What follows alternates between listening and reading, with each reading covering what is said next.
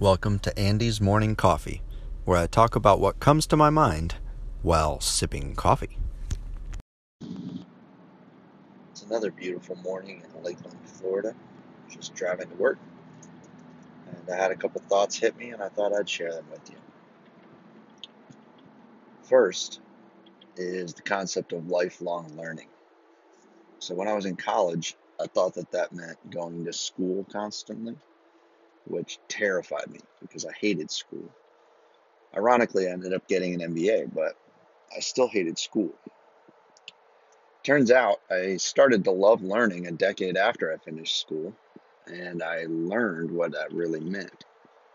Uh, ultimately, when you love learning, you have a curiosity and a need for exploration, uh, and you start to seek out information that intrigues you.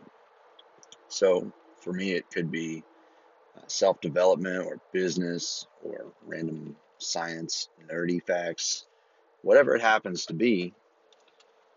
You research it, you learn about it, you store that away, and then you move on. I've recently started reading a huge amount. Um, reading is something that I always did when possible, but now it's something that I do as part of my daily habits. And reading allows you to gain access to the knowledge of generations of people behind you.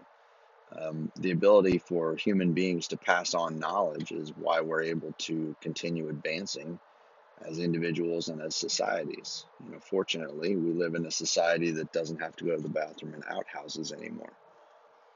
But I encourage you to find something that you're interested in learning about and start the process. Pick up a book related to that, an audio book, learn in the car on your way to work or to school or to wherever.